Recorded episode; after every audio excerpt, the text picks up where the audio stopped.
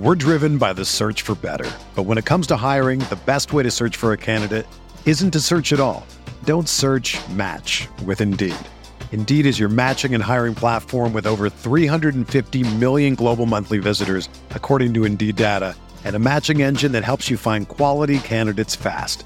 Ditch the busy work. Use Indeed for scheduling, screening, and messaging so you can connect with candidates faster. Leveraging over 140 million qualifications and preferences every day, Indeed's matching engine is constantly learning from your preferences, so the more you use Indeed, the better it gets.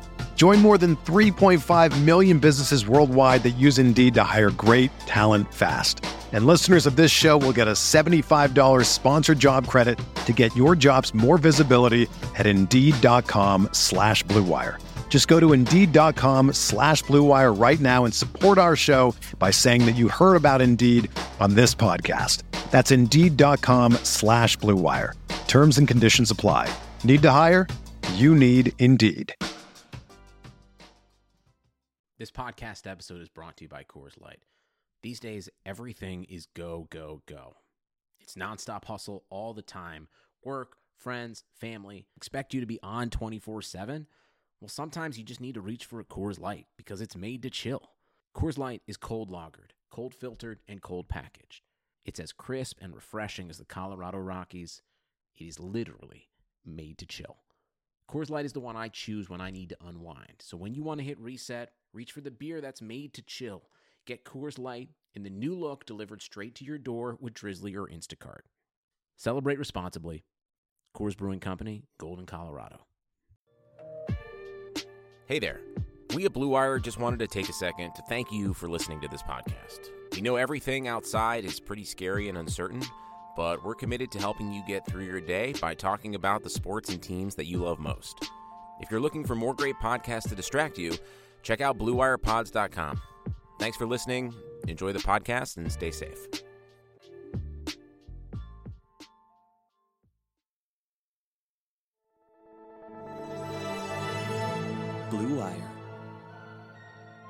Hey, this is George Kittle, and you're listening to Candlestick Chronicles. New England sending QB Jimmy Garoppolo to 49ers. We believe we found the right guy. Garoppolo, quick pass, caught by Kittle. He dives, and he's in. Touchdown, 49ers. Kittle is gonna go. Touchdown. What's going on, everybody? Welcome back to another episode of Candlestick Chronicles, the 49ers podcast on the Blue Wire Network. My name is Chris Biderman. I still cover the 49ers for the Sacramento Bee. With me, as always, Kyle Madsen of NinersWire.com and 95.7 The Game in the Bay Area. Kyle, what's up? Oh, hanging out, trying to get as much done as humanly possible in a world where it's nigh impossible to get things done outside the house. Yeah, still in quarantine, going on uh going on close to a month now for me, Yep. I think. Um sort of losing track of of the days, getting pretty tired of the inside of my house, but um honestly, like it's rough, but it's good knowing that we're trying to stay safe and uh, not contribute to the spread of the COVID 19 during this pandemic and all that. So, fortunately, we are in a pretty busy time of the year, like you mentioned, Kyle, with the NFL draft coming up. Uh, we're inside of what, two weeks? Inside of three weeks almost. Inside of three weeks, is. yeah. Yeah, inside of three weeks until the NFL draft. Um, so we are going to talk a little bit about that. But one thing that we have to mention the NFL announced that the draft is going to be virtual. Um, which, if if teams around the league have the same internet issues that you and I have had trying to record this podcast in recent weeks, it could be really problematic.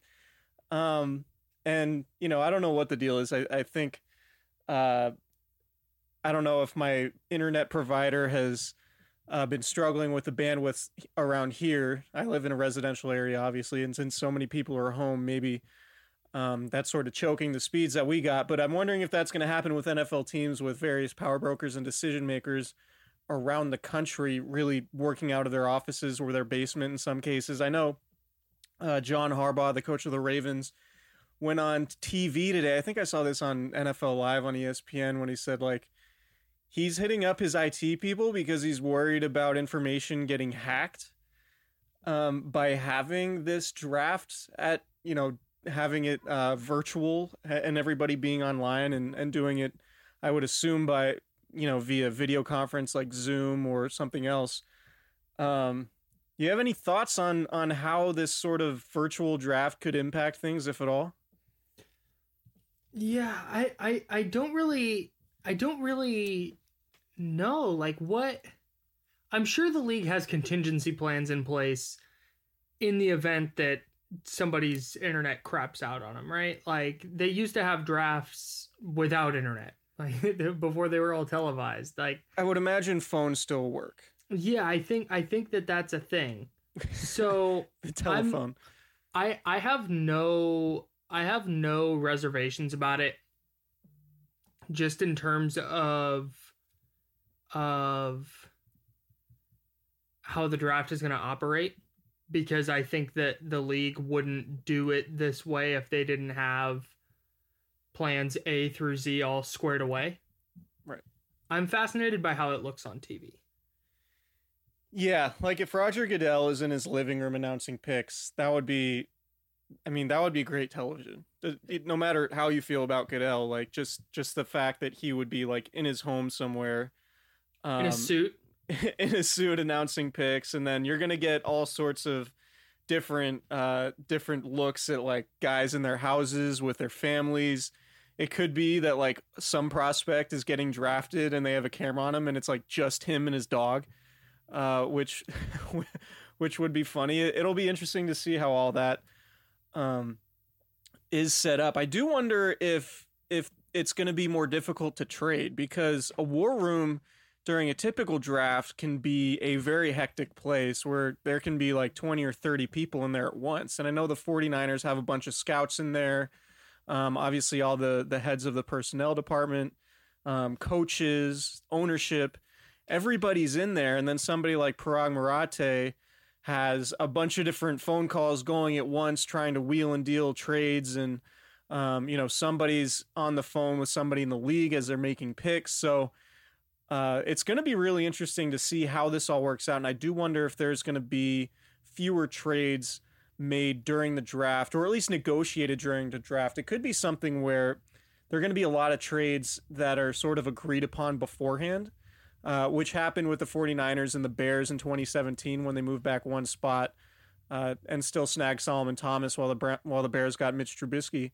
But um, that was something that was agreed to uh, leading up to the draft, and a number of trades typically are. But there are some trades that happen sort of in the spur of the moment, and you wonder if there are going to be fewer of those. So I'm curious to see what it's going to look like, and it could be pretty problematic for the 49ers given that they only have those first two first round picks and then don't pick again aren't slated to pick again until rounds two or uh, sorry they don't have picks rounds two three and four and won't pick again until round five as things are currently constructed which means this is probably a scenario for them where they have to execute multiple trades to get all the draft picks that they would need presumably to continue uh, you know replenishing the roster in the middle rounds where they've had a bunch of success in in these recent years since Kyle Shanahan and John Lynch sort of took the took the reins in 2017. So that's interesting. There's not a whole lot going on otherwise. Um, I've I've remember that CeeDee Lamb take that I've been marinating on that that we've talked a little bit about um, that I've alluded to. I, I think I'm good. I, I'm I'm comfortable enough with my CeeDee Lamb take that I'm that I'm ready to to spew it to the masses. Um, or whoever listens to this podcast. And I have a mailbag coming out for the SACB on Wednesday uh, where somebody just asked me straight up, like Jerry Jeudy or CeeDee Lamb. And so um, I wrote down my thoughts there, but I think I'm going to talk about it. Uh, talk about it here in this episode. Uh, we're gonna we're gonna try to keep this brief. We're gonna have four more episodes of this podcast before the draft starts, um, April 23rd. But do you have uh, do you have any any thoughts on CeeDee Lamb versus Jerry Jeudy before I get going on on my take, my white hot smoking take? I think Jerry Jeudy is pretty pretty widely the best receiver in this draft just in terms of Like I think I I I don't want to take away from what CeeDee Lamb did at Oklahoma because he was really good and and every week there was if you if you flipped on an Oklahoma game for even 10 minutes you'd get probably an incredible play or two from from Lamb. But just when you watch the two of them back and you start watching it uh, in the scope of of the NFL, I still think I, I I think Lamb is still a really good prospect but I just think Jeudy is is kind of uh, leaps and bounds ahead of him in terms of what he brings to an NFL offense. Yeah, so I know a lot of people and a lot of very smart NFL people who I respect and uh, a lot of content people who I respect who think CeeDee Lamb is the best player in this draft. And I'm not I don't know who's going to be a better pro because there are a lot of different variables that are involved with that. Where they land, who's their quarterback, what scheme they're running, who's coaching, um, injuries, all of that kind of stuff impacts how pro- prolific or productive a, a, career you have once you get drafted in the NFL. But I think um, after spending some time watching and reading and studying and looking at Kyle Shanahan's history when it comes to the receiver position, I think it's really obvious that Jerry Jeudy is a much better fit for the 49ers than CeeDee Lamb. And I think it starts with route running um, and the ability to separate – not that Lamb can't do that, but Gil Brandt, um, a longtime scout and, and talent evaluator who's worked in front offices and now with the media, he was uh, quoted by Peter King in Football Morning in, in America this week. Um, and he compared CeeDee Lamb to Dez Bryant, which really stuck to me, stuck with me because I, that's like, I think Lamb is the type of player who's physical at the catch point, not maybe an elusive route runner, maybe good enough, but I think a, uh, a lot about I think I think the Dez Bryant thing is really really fitting and he's somebody who's physical, who's good with the ball in his hands after the catch. A lot like Lamb, and I remember when Dez Bryant was, you know, sort of available. I guess what 2017, um, when he was on the outs with the Cowboys. I think that's the year it was and Niner fans would, you know, ask me and all my mailbags and all that, like Niners should get Dez Bryant. They need a red zone target. They're bad in the red zone, et cetera, et cetera. That Starting tracks. to like, go ahead. I said that tracks. so, like, to and, and asking, you know, talking to different players about what sort of skills are needed to run Kyle's offense. Um, Dez Bryant was never a fit and I know Lamb is not the same athlete as Bryant, and I'm sure Kyle Shanahan is smart enough to figure out ways to make it work. But like I said in the last podcast when we were talking with Eric Crocker, who gave a a, a bunch of really uh, brilliant breakdowns of, of receivers both on our pod and he's been doing it on Twitter. Um, but I, I see sort of the addition of Lamb as sim- too similar to what Deebo Samuel already brings. And you don't have, with Lamb and Samuel on the field at once, you don't have really a deep element to stretch defenses and, and create space underneath and maybe create space for the running game.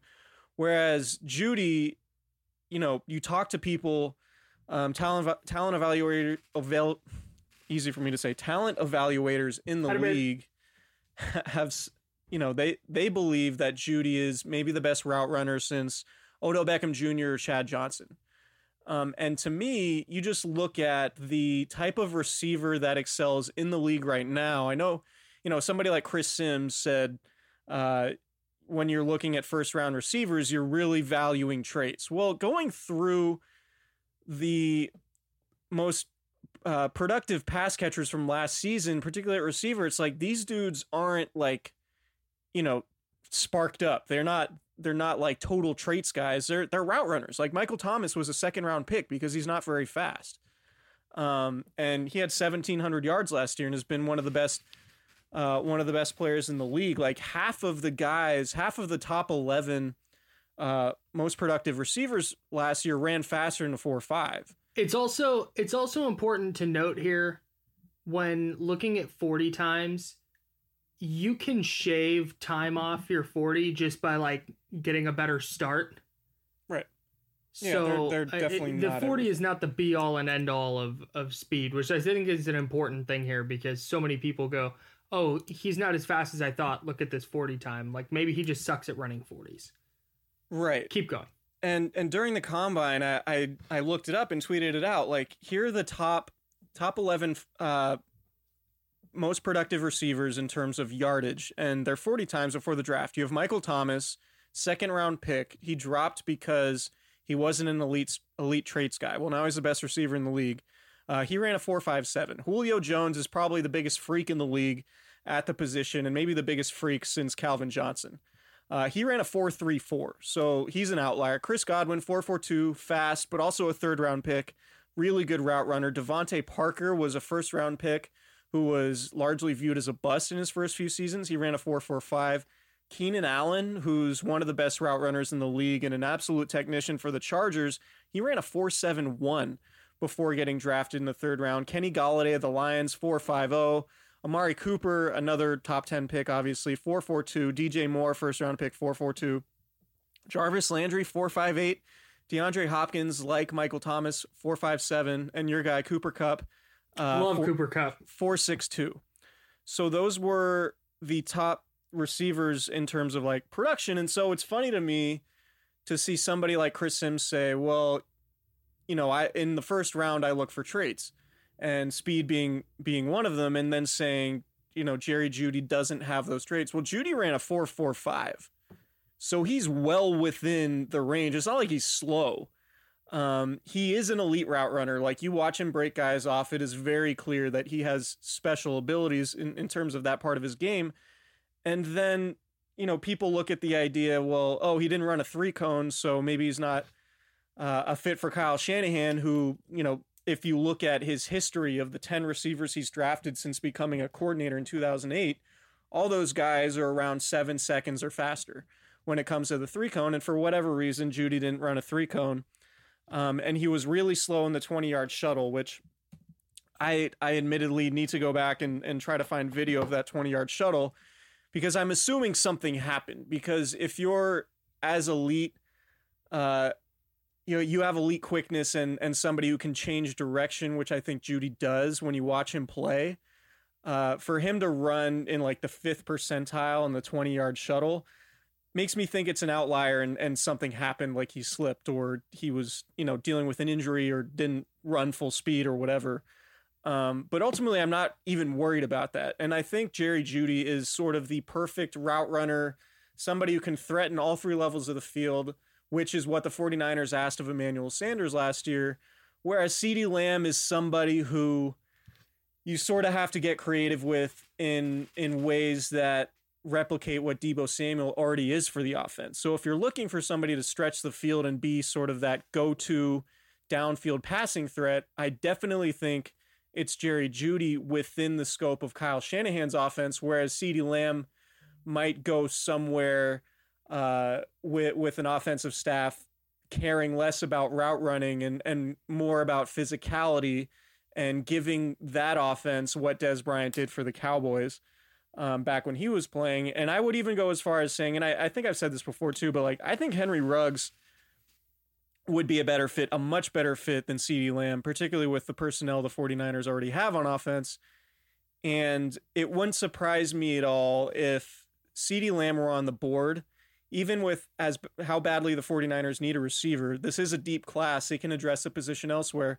Like if Lamb's on the board and and Jeudy and or Ruggs are off the board at 13, it wouldn't surprise me at all if the 49ers just completely went a different direction in terms of position, whether it be, you know, offensive tackle, de- defensive tackle with Javon Kinlaw or Derek Brown. Um, so just in my opinion going th- going through it all, I just don't see CeeDee Lamb as as the natural fit for what Kyle Shanahan wants to do. And I think that's evident in just watching them play. And it's evident in, in looking at the type of players that Kyle Shanahan has drafted since becoming a coordinator in the league in 2008. And we can go through that list. Um, I made it, I actually made it and, and, updated it today, but I made it a few years ago because I did a, a, piece for The Athletic looking at, um, you know, Shanahan's history and, and the type of players he drafts. Like, he doesn't draft big bodied guys. Like the only big bodied receiver Shanahan has drafted has been Jalen Hurd. And Hurd is probably going to move to tight end at some point if and when he gets back into the mix. And so I don't even know if he counts. You know, in terms Sure. of like Yeah. and uh and and there were reports you know the NFL network reported and and I don't know how accurate this is because sometimes numbers from pro days um can be can be juiced a little bit uh because it's you know that that program juicing the books trying to make their uh trying to make their prospect look better. But Jalen Hurd ran a 6.6 in the three cone and had a 40 inch vertical at whatever 6'4 220 pounds. Um, so those are elite elite traits um, which is more indicative of what Shanahan is looking for, as opposed to you know somebody like Lamb who, you know, might thrive in the right scheme and might end up being a better pro. But I just don't see Shanahan altering his offense and replacing somebody who was a really good route runner and downfield threat like Emmanuel Sanders with a big-bodied guy who you have to be um, a little bit more conservative with in terms of how you use them in the passing game. If all of that makes sense.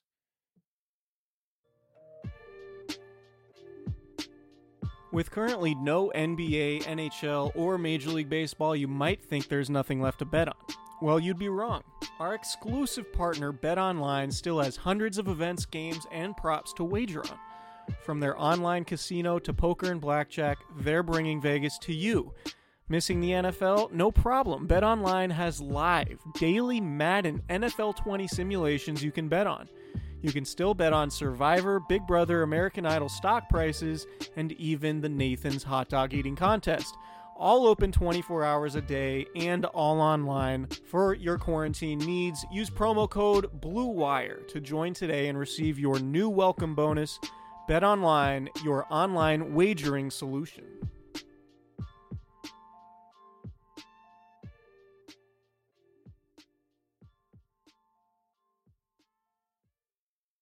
Yeah, and I think a lot of that, I, I agree with it for the most part. I think I like Lamb a little bit more than than you do, and if the Niners take him, I I think I think it would be fine. I, I think that their receiving corps will will be good enough to to make another deep playoff run, but I also think because of the depth of the receiver and the the receivers in this class and all the things that that you just mentioned about Lamb and his fit and his skill set, if he's if if let's say Jerry Jeudy and, and Henry Ruggs go eleven and twelve and the Niners are on the board at thirteen, I could see them either trading back or trying to trade back a couple of spots or uh, just going a, a completely different route entirely rather than just trying to force a receiver at that 13 spot. Maybe they go with Javon Kinlaw out of out of South Carolina or or they take a cornerback or just go with the best player available and figure it out later and then take a receiver a little bit later on. That that's what's going to be interesting to me is what happens if Ruggs and Jeudy are both off the board and maybe maybe the Niners see something with Lamb that that that we've missed here and they they sprint to the podium and they're and they're psyched to have him but I, I imagine that if he's the the top receiver on the board at 13 they they don't go with that position at that spot and try and get better value later on Yeah, let's let's just like look at you know Kyle Shanahan's drafted what one two he's drafted five receivers mm-hmm. um, since coming to the 49ers. Trent Taylor, Dante Pettis, Richie James, Deebo Samuel, and Jalen Hurd. Um, Pettis never ran a recorded three cone, so we don't really know what that time would have been. But uh, Trent Taylor, obviously really good at changing directions, six seven four three cone. Richie James, a six eight seven three cone. Deebo Samuel, a 7.03 three cone. And like I said, Jalen Hurd, a, a 6.6. Reportedly, a 6.6 at 6'4, 220 pounds. wild Um, and you know, like going back, you look at, um, you know, Leonard Hankerson is uh, aside from Hurd is probably the biggest guy Shanahan drafted, and that was with Washington in 2011. 6'2", 209 pounds, four four three guy. Aldrick Robinson, 5'10", 184. Justin Hardy, 5'10", 192. Um, Devin Fuller, six foot 194, 4'39 guy. Like nothing that Shanahan has done in terms of the receivers he's added would indicate that CeeDee Lamb is the type of guy that he likes. And that's not to say that he won't. Shanahan has said before, like, you can separate a bunch of different ways. It's not all about speed and route running um, and precision cutting and all of those things. You can create separation by being able to jump over everybody. Uh, and maybe that's what CeeDee Lamb can do. Um, and, you know, we talk about that contested catch ability and, and what he could do there. I just think, in terms of the likelihood of 49ers decisions that they go, like fit is extremely important. Um, one of the reasons why Deebo Samuel was so good was because he was such an ideal fit. And it was apparent at the Senior Bowl when you saw Samuel run some of those one on one drills against cornerbacks, just his ability to create like five yards of separation from guys just with his route running. And, and that was apparent near the red zone. And then you watch him play more and more, and you see, wow, he's really crazy with the ball in his hands. And then you see him actually running Shanahan's offense. Not only can he separate on those short and intermediate routes, but he can also just be a devastating runner with the ball in his hands if it's schemed up properly, which Shanahan became really good at. Um, so I just don't know. To me, I mean, I, I just don't see the fit there. So that's just my opinion. And, you know, I could be wrong. I've been wrong before, but I think I have a pretty decent grasp on what Shanahan likes and and what he values in the position. And to me, the two guys that really stand out in terms of fit for his offense at 13 are Jeudy and Ruggs and not Lamb. I think Lamb is is is just a, you know, I don't want to say like trying to fit a, a, square peg in a in a round hole or anything, but I just don't see I just don't see it as being a natural fit and I think at this point with your championship window wide open with no off-season program, uh, you want to find the the most seamless fit possible and uh, and so that to me is why I think it's it's Jeudy or Ruggs instead of Lamb. Now, what I the other the other thing that I'm intrigued by is when you talk about Lamb and him offering a lot of the same skill set that Deebo Samuel does. I think that's also true for a guy like Jalen Reagor or Brandon Aiyuk from ASU. Reagor goes to or went to TCU. Laviska Shenault from Colorado. I think there's a lot of guys just kind of in that in that Deebo Samuel vein. Uh, Reagor's the only one who did a lot of the same stuff that Samuel did in in college, just in terms of of running and pass catching. But I think a lot of those guys just all have those similar skill sets. So this this receiver class is deep, but I think, uh, like you're kind of alluding to here, I think there's probably like two or three guys, maybe Justin Jefferson from from LSU is a, is another guy who kind of fits that that Niners mold. Yeah, with, I totally agree. Uh, I just I, I wonder when we you know we talk about the depth of the receiving class. Now I'm kind of second guessing that on the fly here and wondering if you know it's a deep class, but with what the Niners need specifically, it might only be like two or three guys deep. Right. Right. And that that's what I think people you know, don't really take into account when you say, oh, this team needs a corner, just take the best corner available. Well, if you're not putting that player in a position to maximize his strengths right. and do what he's good at, then ultimately you're wasting a pick. Something the Niners have been very good at over the last couple years. Yeah, Shanahan has a very clear idea of what he's looking for. And so conveying that to the coaching staff and the personnel department has been um, you know, their ability to do that successfully has been one of the key reasons why they've rebuilt this roster from a 2 and 14 team to a team that went to yeah. the Super Bowl last year. Um, one more point, and you know, I guess this applies to Lamb, but also a bunch of other guys in the class like Denzel Mims and, and Jalen Reagor, like you mentioned. You go through the top receivers from the NFL last year, uh, and this is just top pass catchers. So this includes tight ends. Um, you have to go 22 players deep, 22 pass catchers deep before you get to a player that played in the Big 12. Uh, and that player is Tyler Lockett, who had uh, 1,057 yards and eight touchdowns last year. So obviously, Lockett's a really good player. Yeah. But the reason why I looked this up was because just watching CeeDee Lamb, it's like everything he did seemed very easy, and a lot of that was because of Lincoln Riley's scheme and his ability to find open space for his guys, which isn't a fault of CeeDee Lamb's, but there wasn't much press coverage. There wasn't a whole lot of man to man. He didn't have to beat physical corners um, like he will in the NFL. And so you just look at his production, like a lot of it is him just like running straight downfield, like through open spaces, making a relatively easy catch and and running through a bunch of really poor tacklers. And so, you know, my it, it's not that I don't think any Big 12 receiver can be elite in the league. Um, obviously there have been some, but I, Not a I lot. yeah, I, I just think it's it's interesting that you have to go all the way down 22 players deep to find Tyler Lockett to to find the leading pass catcher in the league last year uh, from a Big 12 school. So, you know, I don't know that that necessarily means Reagor isn't going to be good or Denzel Mims isn't going to be good or Lamb's not going to be good. I just think that, you know, you, you hear Kyle Shanahan talk about evaluating receiver prospects and the fact that it's difficult because so many of these guys don't face anything like an NFL defense in college um, because it's all spread out, it's all zone based stuff. A lot of the reads from quarterbacks are predetermined.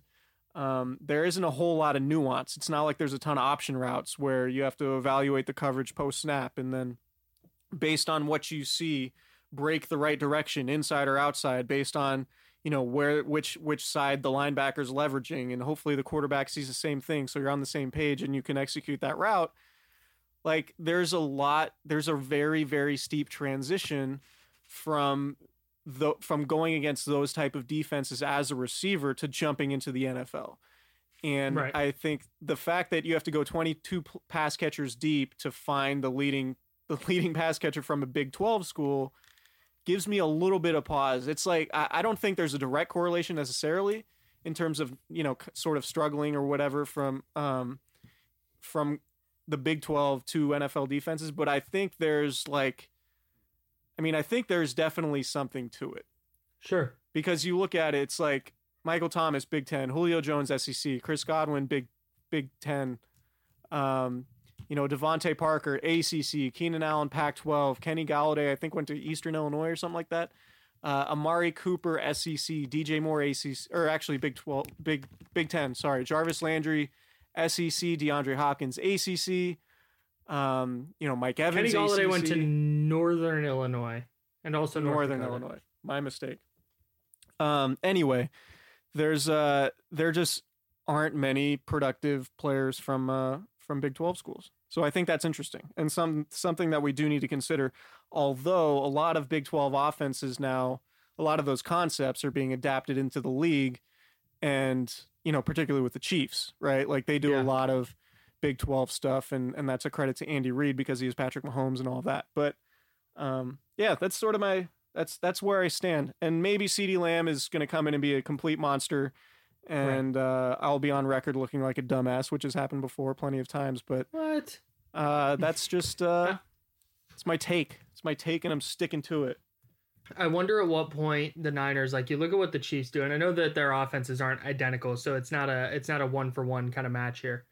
But I wonder at some point if the 49ers just start going kind of the route of of the Chiefs and just going uh we're going to get as many really good athletes as possible and then figure out how to get them the ball in space.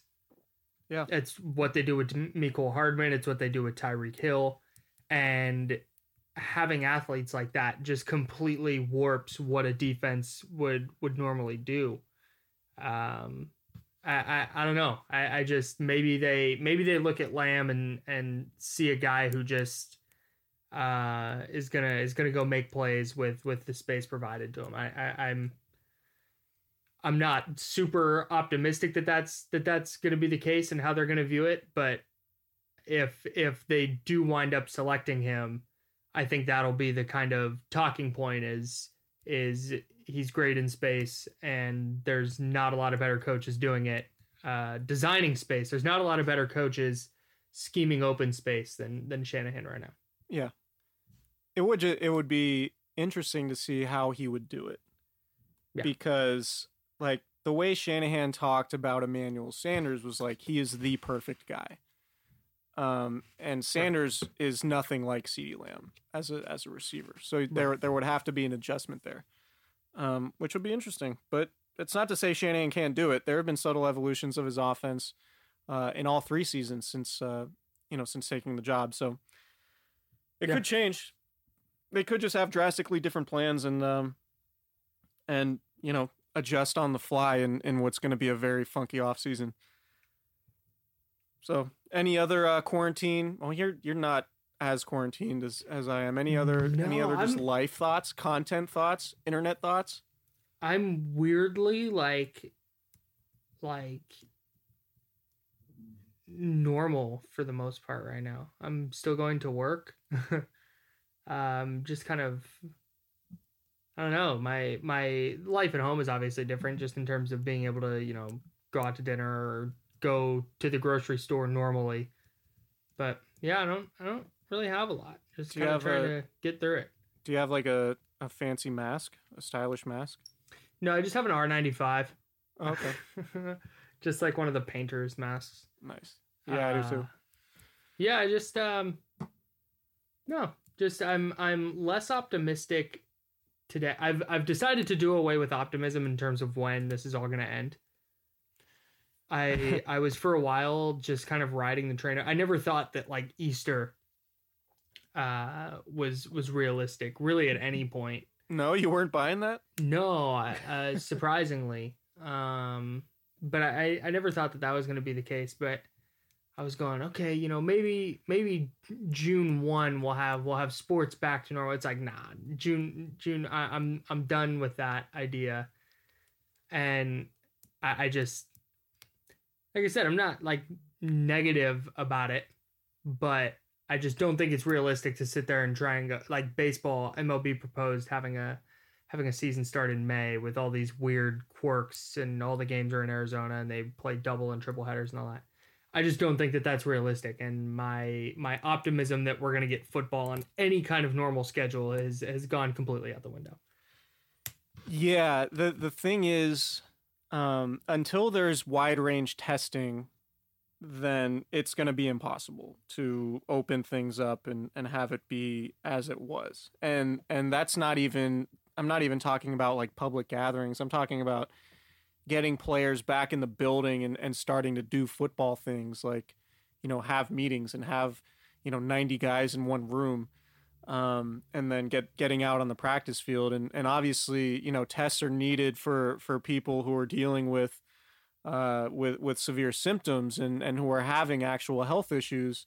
Um, and until there's a wide range, a, a, a wide array of of tests that we can give people. Um, to where it's not detrimental to people needing those tests and needing treatment, uh, it, it would seem like it's impossible. And now, look, we're recording this what the second week of August and April. April. Wow, yeah, and I, uh, training camp starts in in late July or or early August. Ti in a typical season, like it wouldn't surprise me at all if the league just said, "Hey, we're gonna have a 12 game season. We're gonna start in October, and we're gonna." Um, we're going to start training camp at the end of August and, and use September as our training camp month because maybe then we will have uh, we will have the ability to test all of the players frequently to avoid you know somebody bringing uh, COVID nineteen into the locker room or something like that and obviously that would be that would be the worst case scenario but I, I, I don't you know I don't love the idea of speculating about it because I, I don't know enough um, but yeah, like I'm I'm just like you in that I'm leery of of everything starting on time. I I don't think we're gonna end up getting uh basketball season back this year. I think they're probably just gonna punt on it and and start like they normally would in in October. Um, obviously the same for for the NHL most likely. Um, and then you know baseball, I have no idea, but it sounds like to me, I think July might might be the earliest in terms of you know having baseball like we normally would, and then at that point, we're talking about a three month regular season for baseball. I mean, this is all very crazy, and, we'll have plenty of time to talk about that. But uh, the important thing is is that everybody's safe, um, everybody's healthy, everybody stays inside. and Uh, staying at home is working. staying at home is working. That's a very good point. I'm glad you said that because um, Santa Clara, Santa Clara County, where I live, when this thing first broke out, uh, we had a spike in numbers, and and we were among the you know the most had the most cases in the state, and and um, I think per capita in the country because so many people travel and and there's so many you know big tech companies where so many people are congregated together, but um, since the Bay Area has taken this this uh, shelter in place thing really seriously, um, their numbers are going down and they are uh, flattening the curve a little bit. So that's really good to hear. That's really promising. Hey, Unfortunately, it's not that way throughout the entire country. right. Um, but you know, I, I'm happy everybody is doing what they can to to help this situation. And and look, this you know, the the more we stay inside, the more the quicker we can get sports back. Right. And Um, also if if just just this is a little sidebar here. If you are a person who looks at California's curve starting to flatten a little bit. Uh, we don't have enough kind of data to really say that it is, but it looks like it's trending that direction uh, where it's going to start to flatten consistently here. Uh, if all the numbers fall short of the models that were put out at the start of all this, it's not that the models were wrong it's that social distancing worked. Um and i've i've seen that already in response to um like california didn't have a didn't have a double digit increase in cases. Uh and i just saw a bunch of like responses like see this is all a big joke. Like no it, it wasn't uh it's just that it got taken seriously and the attempts to to stop the the spread or slow down the spread I should say are are working properly. Yeah, and that's uh, that's really really important. So, um, in uh, in other news, somewhat somewhat related news. I know I told you this, but I haven't I haven't said it on the pod. But I've I've started watching Friday Night Lights, Mm. Which is a, a show about football, um, and it's really good. I'm really enjoying it. I haven't watched it before, and uh, and I'm I'm usually not like a TV drama person, like a network TV drama person. Usually that that stuff is pretty bad, but Friday Night Lights, really good show. Um, I realized that I I was missing something without having Friday Night Lights Minka Kelly in my life. Um, which I'm not going to expound upon any more than that. But Me um, neither. Yeah, that's my that's my content update. That's what I'm doing at the moment when I'm not grinding tape and and coming up with uh, with anti Big 12 football takes. I got into the good place. Okay, I think I need to put that on my list too. Dude, dude, it's so, it's like 22 minute episodes. If you've not watched the good place, the it's a loaded cast. Uh super funny show. Uh Kristen Bell's in it. Uh Ted Danson's in it. Really really strong show. Super funny. I enjoyed it. Good to hear. Um, I've also been doing classic movies, though not so much lately. Mhm. Um, that's helped. Like I feel like if there's a benefit to this, it's I'm able to consume a bunch of content that I should sort of have in my repertoire. You know, repertoire. Oh my god, you so Repertoire? oh my god, I hate you so much. I didn't know you were a repertoire guy. I'm rethinking this entire podcast. Uh, yeah. um, yeah. So it gives us an opportunity to, to go back through the arts and, and now I know some of the ru- movie references that people make, which is good. I'm not just a football Excellent. guy. I love that. Right. Um, all right. Well, we're gonna wrap this up, and uh, we will talk to you guys later in the week. Hopefully, with something more of a uh, have more of a legitimate format um, Not counting on it. than than what we did this week. But times are a little bit tough right now. But uh, we appreciate everybody listening. Subscribe, rate, and review wherever you get your podcasts on the Blue Wire Network, and we'll talk to you guys later.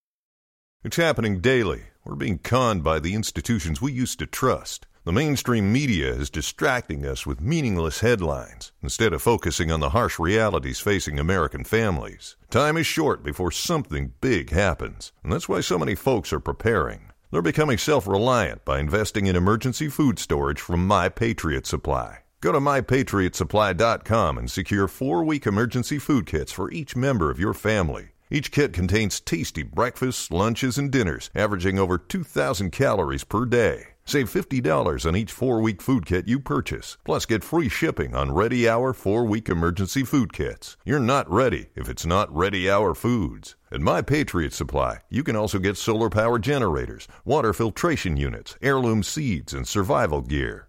Order by 3 p.m., and your unmarked boxes ship the same day. Shop MyPatriotSupply.com today. MyPatriotSupply.com.